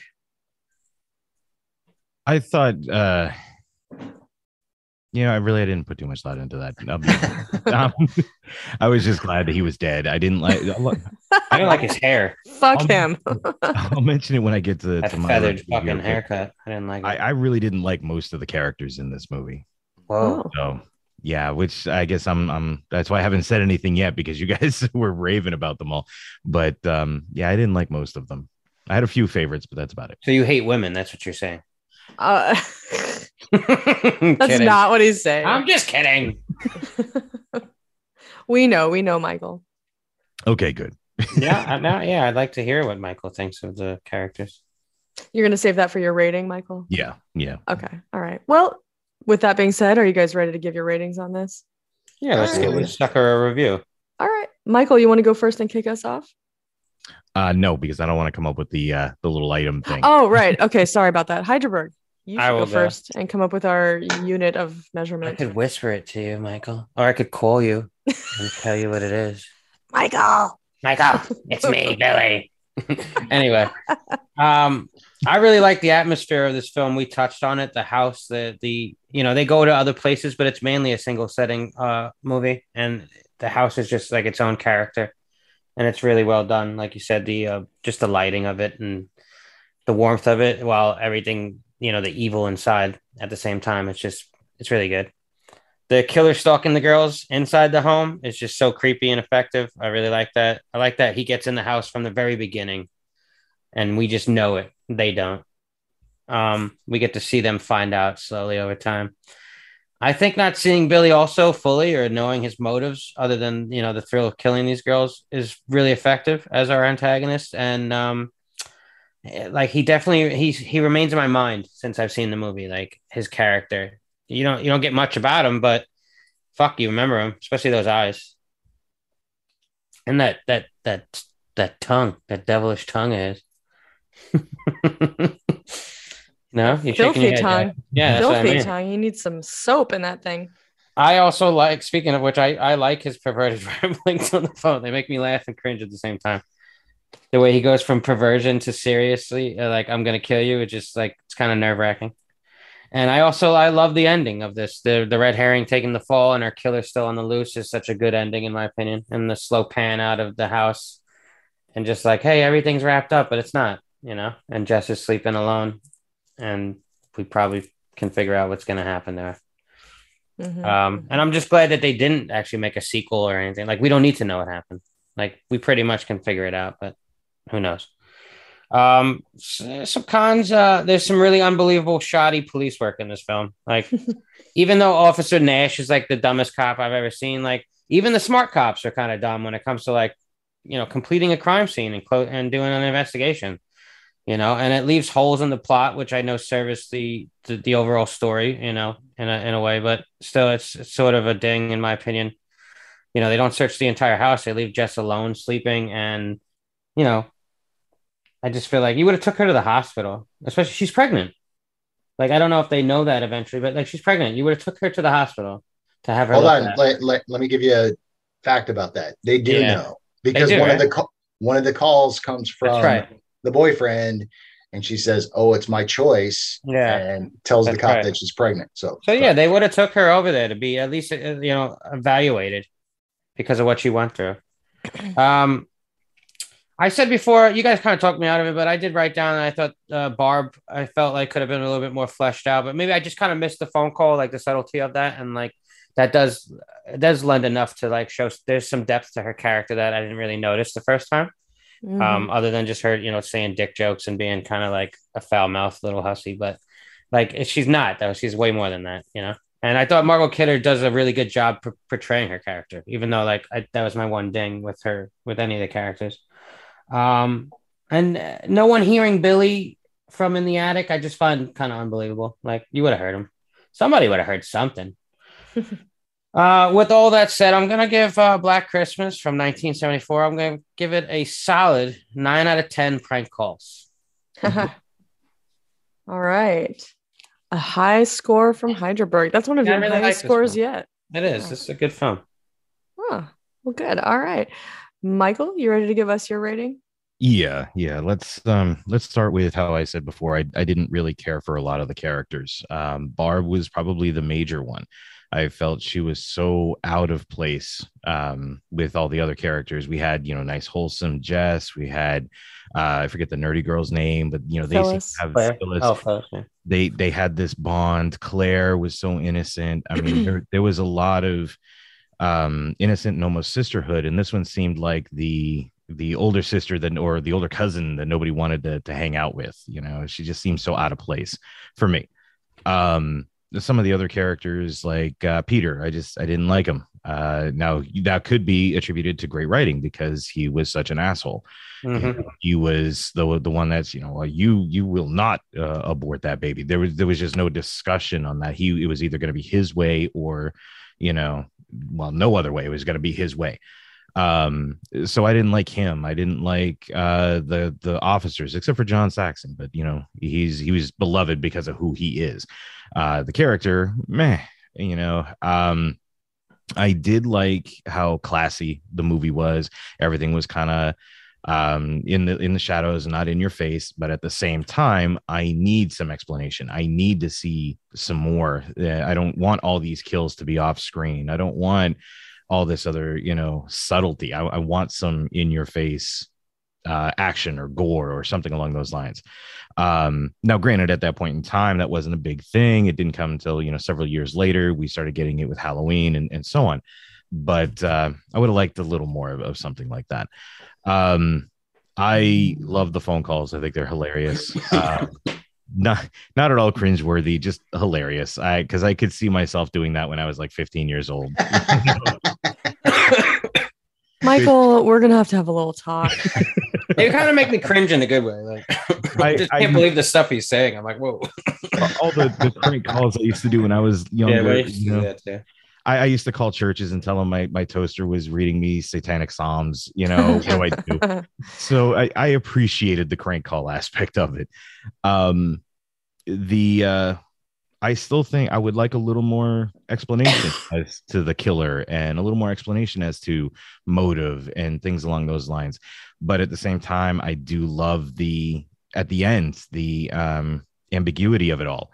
The I, oh my god, I love and I think it was Mandy that did it too. When the credits start rolling and it's just dead silent you know or in this one it's just the the phone is ringing there's such an ominous feel to that there's no closure even in mandy when you do get closure but the credits are rolling and it's dead silent you're Mhm. left wondering oh my god and i love that aspect of it i think Yeah. that's probably one of the biggest saving graces of this movie for me so my all in all great suspense um not much in the way of horror i would have liked a little more explanation um some comedic moments some characters that i hated and uh a great ominous feeling at the end i'm going to give it six of those uh phone calls out of ten All right. Very nice. You go, Jacqueline. All right. Well, uh, I'm I'm gonna make a bold statement here, and I'm gonna say that I think that this I, I do consider this movie a slasher, but I also hear what you were saying, Michael, about it that that it could be considered some other things too. I'm gonna say this is my favorite slasher. I think that it does so many things well, and I think that it um I, I I get what you guys are saying about some of your gripes, like the shoddy police work and um, feeling like Barb is out of place. I I do see her as different from the other women. Just to kind of address that point, I do see Barb as different from the other women in some ways, but you know, she's kind. I think she is kind of a misfit. I think that's part of her character is that she doesn't feel like she fits in anywhere. She doesn't fit in with her family, and she's like she's got to live somewhere. um, I think maybe she's kind of a misfit in this house as well. Like when she invites the other girls to go skiing, she's like, "Hey, who wants to go skiing?" They seem kind of like um, hesitant or like reluctant, but kind of obliging her. Like, "Sure, Barb, okay."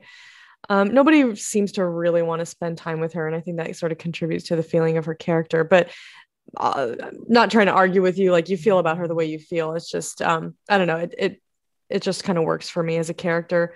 Um, I, I agree that it's not perfect, but the, some of those little things just don't they don't weigh enough to overshadow the things that I think it does so well, which are mainly the suspense, um, the beautiful cinematography, the real visual interplay of light and shadow. Nicole would like that. Mm. Um, I, I, and I think that it holds up so well compared to a lot of other films of this type and of this era.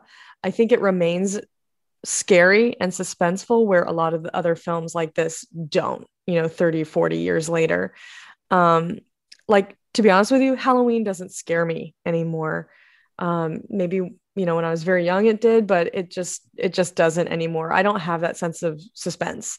But I still Blasphemy. I'm sorry. I know it's your favorite movie, but I I enjoy it but I don't feel um, a lot of tension anymore. I don't feel unsettled. I don't feel scared when I watch Halloween or Friday the 13th anymore. But I really do when I watch this movie. And it's because of the things we've talked about, like the really unsettling nature of those phone calls. Um, it's to me, those are just the ravings of a person who is very ill. And because y- you are aware that this person is very ill, you don't know what they're capable of doing. Like yeah, I, like how dangerous could this person be? You don't know. And so like I'm really able to put myself in the position of these characters and consider how I'd feel receiving calls like that and it still scares the shit out of me. Um the fact that we know he's in the attic the whole time, it like you know that these characters are not safe. Um the like you said, the ending is fantastic. I love that it stands alone without having a franchise. I'm so thankful that this did not become a long running series. Um, it's just, I think it's like a, just a wonderful gem that that stands on its own.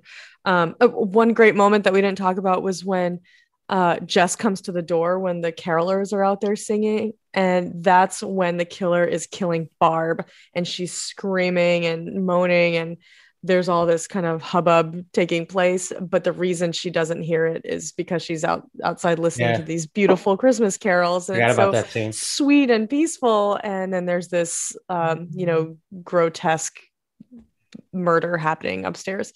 So i think it's fantastic it's one of my favorite slashers it's one of my favorite horror movies i love it it holds a special place in my heart it's not christmas without black christmas mm. and i'm going to give this movie my first ever 10 out of 10. Whoa. Wow. First.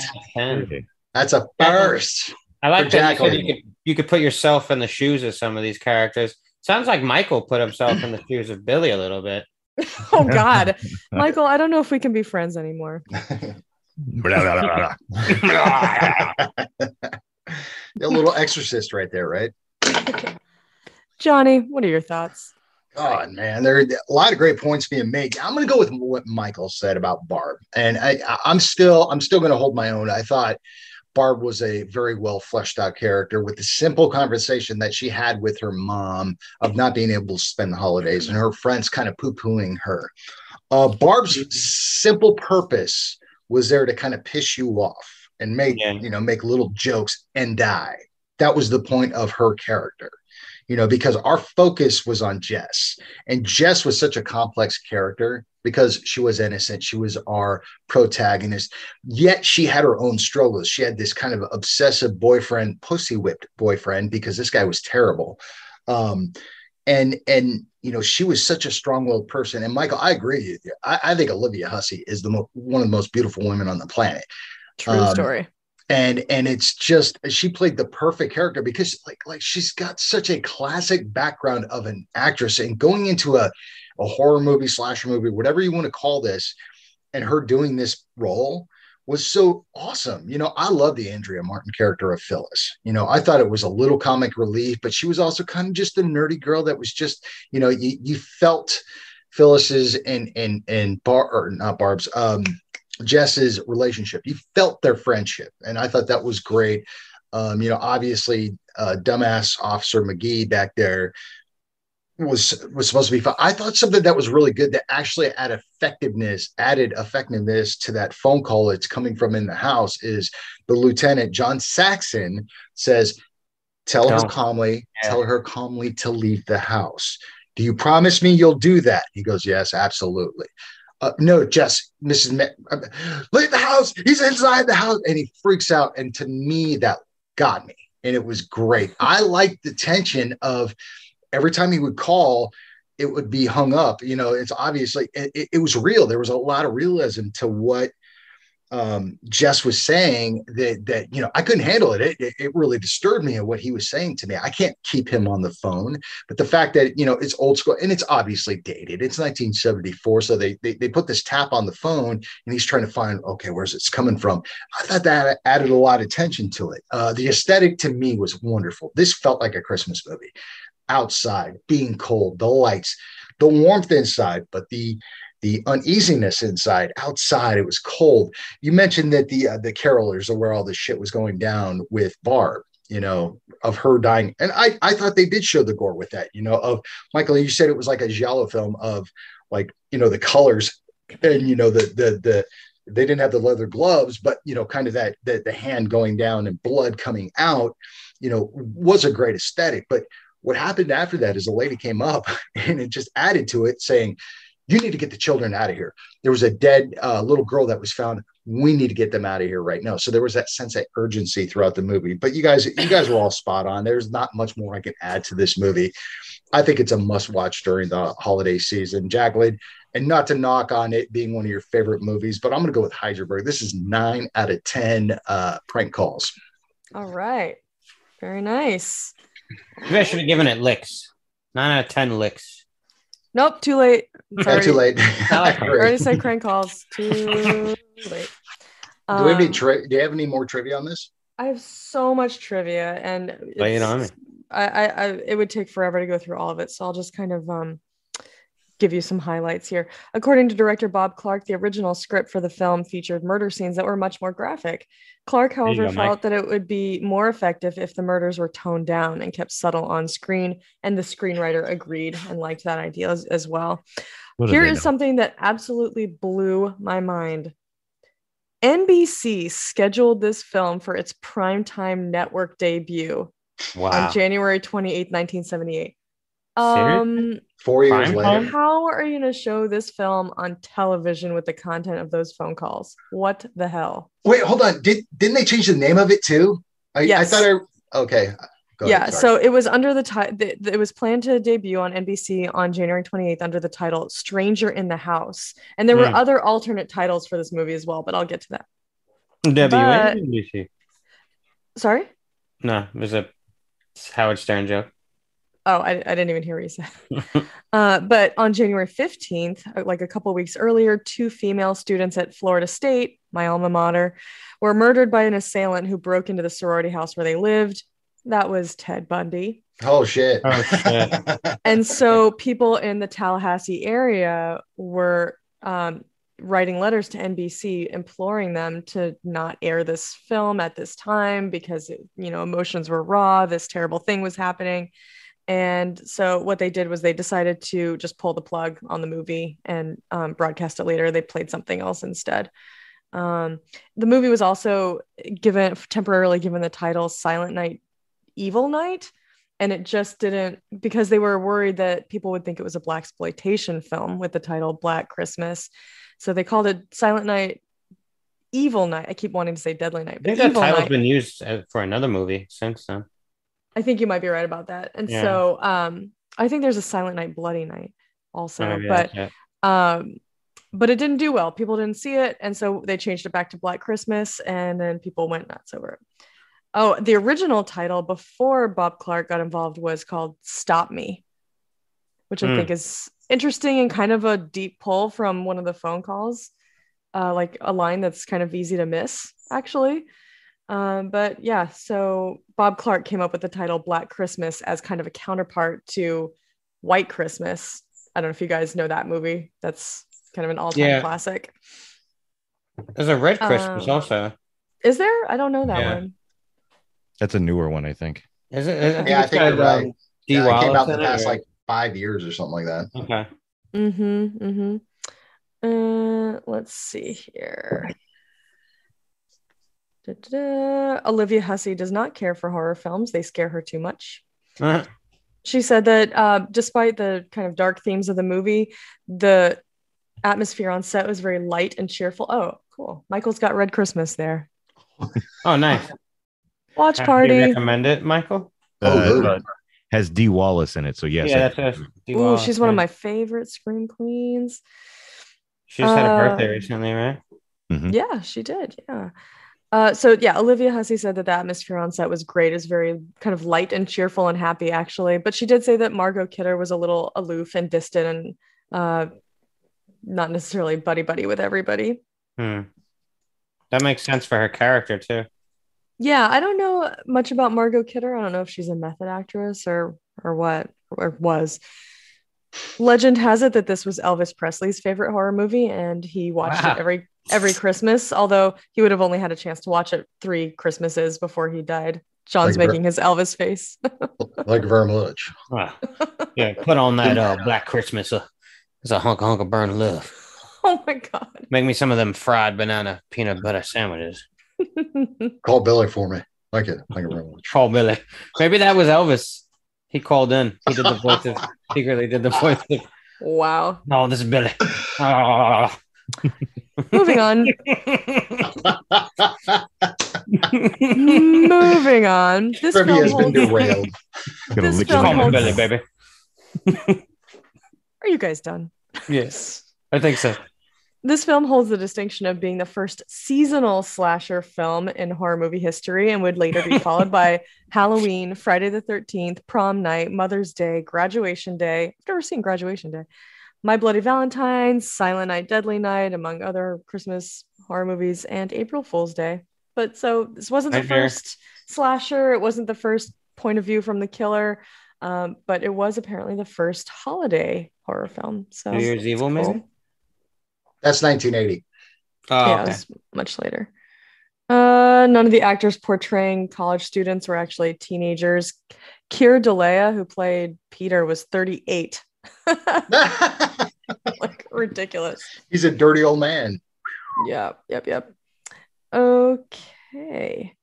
Let's see. Um, qu- uh, quick little trivia pop quiz here. What Stanley Kubrick film did Keir Dullea appear in? Anyone? Anyone? Oh, 2001 Space Odyssey. You got it. Yeah. I watched I watched Joe Bob. Oh, okay. So you already knew. I knew. Yeah. Every time I saw him on on screen, I was like, "Open the pod bay doors, Hal." I gotta watch that movie again. It's been a really long time, and I haven't watched What you're it. doing is highly irregular, Dave. Yeah. Man, that's such a good movie. Yeah, it love was. it. Uh, you guys will find this interesting. The role of Peter was originally offered to Malcolm McDowell, our old friend, but Hmm. he turned it down. A decision McDowell regrets to this day when he saw the massive success of this film and its classic horror film status. John, At maybe least- they didn't have enough avocados on the cheeseburgers in the craft Fuck uh, off.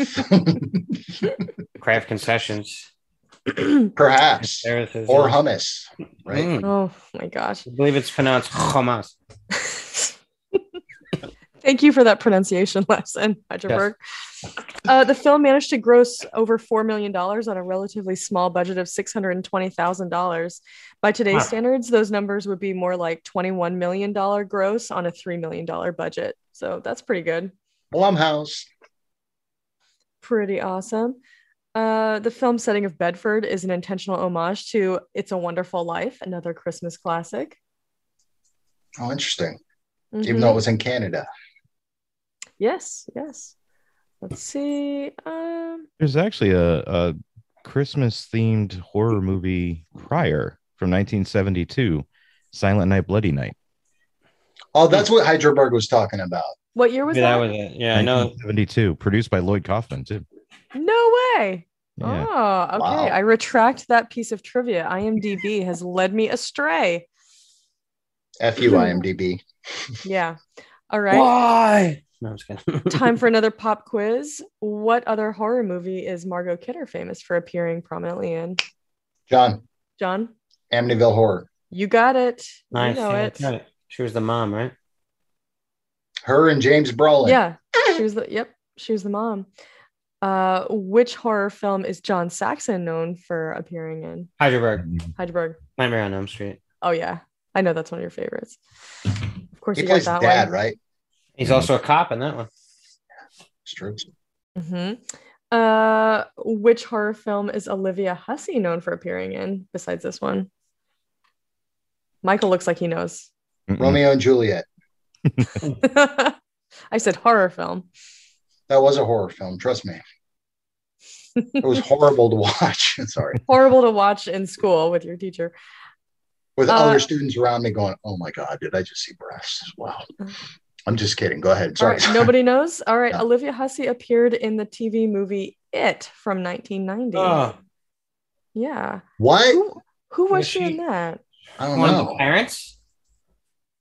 Let me do a quick check. I haven't seen that in a long time. 1990. So 74. She must have been like, eh, what, mid 20s? I'm thinking maybe she was Yeah, one she She's must have been the- She was 23. Okay. So 23. That's, oh, shit. IMDb. 18 years later. Yeah. Let's see here. She was. 16. Oops, I just passed it. She was Audra Denbrough. So that must have been Bill's mother. Makes sense. Yeah, at her age. Wasn't Bill's la- Bill and Georgie? Wasn't their last name Denbrough? I think so. Yeah. So she must have been their mom. I, I, I don't remember that, but that's what IMDb says. So, and they would never steer me wrong like they just did three minutes ago. No, no. uh, do, do, do, do, do. Margot Kidder and Andrea Martin became close friends on the set, so at least she made one friend. And then uh, Lynn Griffin, who played Claire, and Art Hindle, who played her boyfriend Chris, went on to date in real life. Hmm. So that's fun. And I think that's probably the most interesting stuff. Yeah, he was I'm gonna- actually not. I forgot about his character. We didn't even mention him Who? in our review. Uh, Claire's boyfriend, or the Was guy she was Chris? Oh, Yeah, he was he kind was of a throw, he was a throwaway character. Right? He He just kind kind of of helped out. He had a funky jacket. I really liked his fucking jacket. Oh, his fur jacket? that he had? Oh man, that thing was badass. But I just like um, I, I out of all like because Peter wasn't the the best male character. I feel like as far as uh, males go, and Chris seemed all right, even though you said he was like throwaway. Yeah, he was kind of just added on at the end, but I just thought he was a little more there for info dump of like, oh, no, I've never seen her. yeah, I- he, he tried to help with the search too for Claire. Yeah, he, I- he kind of got the ball that. rolling, I think, a little Yeah. more when they weren't being taken seriously. I think he kind of went in more aggressively at the police station. Was like, Yeah. "What are you doing?" You know, Yeah. and he seemed to know one of the one of Yeah, the that's right. He deputies or something. Yeah, he shamed him about it. And he's like, "Yeah, Yeah. what the fuck." Shame. Shame. Shame, shame. Shame, oh, shame, the shame. Shame on Right. you. Jen. Well, I think that just about does it for this movie, Black Christmas. Do you guys have anything else you want to say before we end this little shindig? Wrap it up. I actually do want to ask Michael something. When, when are we expecting the relaunch of Horropocalypse? Uh, we were pretty much at the end of the year, so I don't think we're going to be doing another Horropocalypse episode. The next one may end up being the launch of the new uh cast, Booze, Brews, and Booze. So Yeah, I'm looking forward to that. Probably what January you were saying? Uh, probably towards the end of January. Yeah. Wonderful. And it's going to be wait. Horropocalypse. What productions? I think you said Yes. last time. Okay. Yes. Awesome. Looking Awesome. forward to it. We'll have to have a whole new intro, maybe. Um, definitely new logos, all kinds of new stuff. So, uh, if anybody has design uh, abilities and wants to reach out to us, uh, we'll give you a sandwich. So, Where can they reach you? uh, horropocalypse at gmail.com. You can also go to horropocalypse.com, uh, get all the episodes, videos, and links there. Um, and that pretty much sums everything up at horropocalypse.com. if you need like a theme intro, maybe you could just use one of Br- Billy's like prank calls or something. It's Ah, be my personal intro for that. So, oh God. All right. Well, thank you as always, Michael, for appearing. So glad to have you back again um, for another episode of A Cut Above. Uh, love to have you on. Love to hear your input. Your knowledge of horror films is immense, and so we can always count on you to know as is your movie exactly what's going on. Oh my gosh! Yeah, in the background there. How I- do you I think he gotta all that you. knowledge? I, I pulled out all my Christmas horror, and it's a, a giant stack. I was going to show you guys here. Uh, Oh yeah, you, you had mentioned there was like a, a Hebrew horror movie. yeah, Hanukkah with um, uh, not Bill Moseley. Um, oh Sid my Haig. Sid Sid Haig. Haig. Exactly. Is it Hanukkah Kills? No, just Hanukkah. Yeah. He showed us last time. Yeah. Yeah, I didn't. I didn't get on that one in time. So next year for Hanukkah, I definitely want to watch that one. So Michael, try to remind me because I'll probably forget. We'll do. We'll yeah, we'll do. mix it up. We'll get some Hanukkah love. I, I do. I want to do do say thank you again to Michael for coming on. I want to say uh, happy holidays, Merry Christmas to my my co- uh, cohorts over here, Hydraberg and Jacqueline. Guys, Merry thank you so much for a wonderful, wonderful year. I know we got one more coming up next week, which we'll t- be talking about the 1980 movie uh, New Year's Evil, which will be my pick. Mm. Yes. All right. So um, I'm I'm pretty sure that's on Amazon Prime for rent, but I haven't searched around. I don't know if it's streaming for free anywhere, but I haven't um, looked yet. It's been too busy. it's it's available. It's not it's not hard to find. Um, you should be able to to find that without any problem. In the meantime, if you want to send us an email and let us know your thoughts about Black Christmas or anything else, or if you want to let us know your thoughts about New Year's Evil, or you want to let us know your thoughts about how much you love us, please send us an email at a cut above horror review at gmail.com. You can also follow us on Twitter at cut above horror. You can follow us on Instagram at a cut above one word dot horror underscore review. And you can check us out at Facebook, a cut above, colon, or review. And if you listen to us on iTunes, make sure you rate and review us. Uh, give us that five star rating. Also, give us the review. Tell us what we can do better, what you enjoy about the show. And wherever you listen to your podcast, thank you so much for doing that. And we'll see you guys back next week. Happy holidays and Keep it creepy.